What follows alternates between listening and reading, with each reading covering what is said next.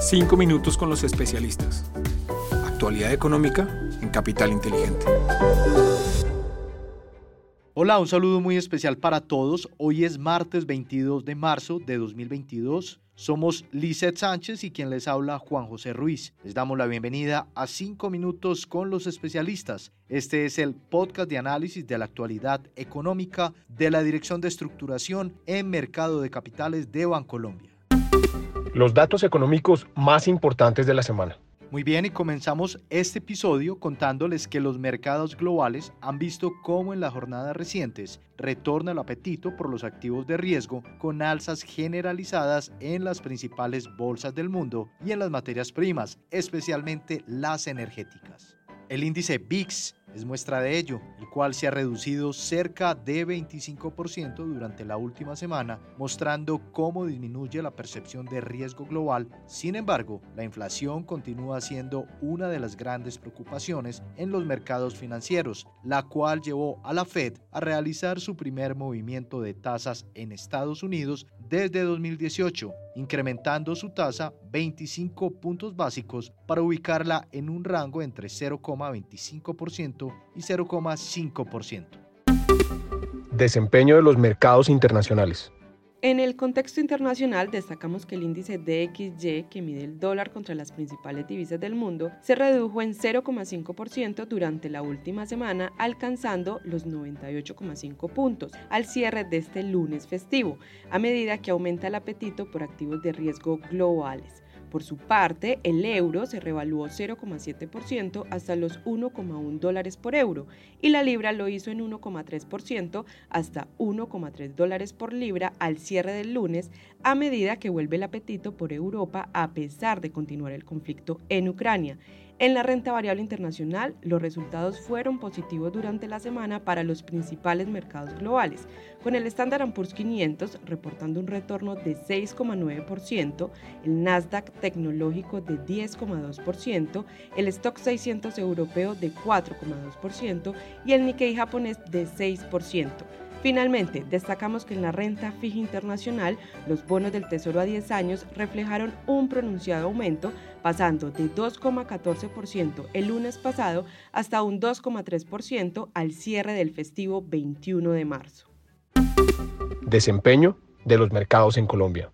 Muy bien, y en el contexto local, les contamos que el dólar tuvo un comportamiento lateral durante la semana pasada, terminando con un valor de cierre de 3.818,75 pesos por dólar, tan solo 1,25 pesos inferior al cierre del viernes 11 de marzo. Este comportamiento se dio a pesar de que los precios del petróleo en sus referencias WTI y Brent disminuyeran 4,23% y 4,21% en este mismo periodo.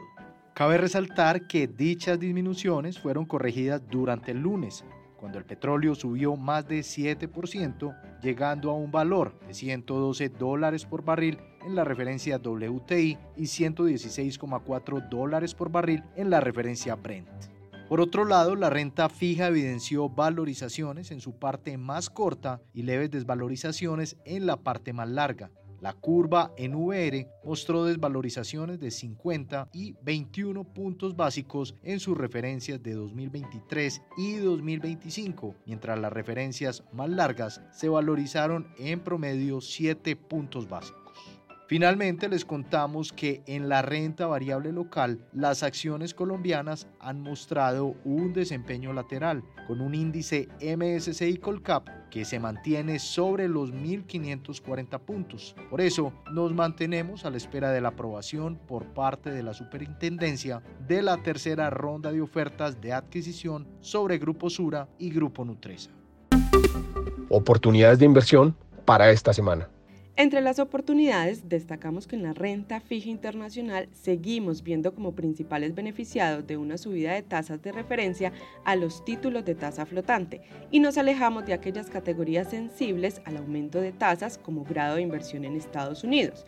En cuanto a riesgo de crédito, favorecemos la deuda emergente, en especial la deuda latinoamericana, en donde el Fondo Renta Fija Valor tiene su exposición. Para la renta variable internacional, seguimos esperando volatilidad tras una continuación del conflicto armado en Europa del Este. No obstante, seguimos favoreciendo el sector energía tras el pequeño respiro que tuvo el precio del petróleo durante la semana y buscamos ser defensivos a través del sector salud. Regionalmente diversificamos nuestra exposición favoreciendo países desarrollados sobre emergentes. A nivel local, continuamos con la recomendación de indexarse en papeles cortos como los TSVR con vencimiento en 2023, 2025 y mantenemos la perspectiva positiva sobre la renta fija colombiana en general, en especial en tasa fija en la parte media y larga en deuda pública y en todos los tramos en deuda privada. En cuanto al dólar, esperamos que continúe rondando su cotización alrededor de los 3.800 pesos durante esta semana. Y finalizamos contando que en cuanto al índice MSSI Colcap, nos mantenemos a la espera de la aprobación por parte de la Superintendencia de la tercera ronda de ofertas de adquisición sobre Grupo Sura y Grupo Nutresa y cómo esto impactará al mercado. Así terminamos nuestro resumen semanal. Les esperamos la próxima semana en un nuevo episodio de los 5 minutos con los especialistas. Feliz semana para todos.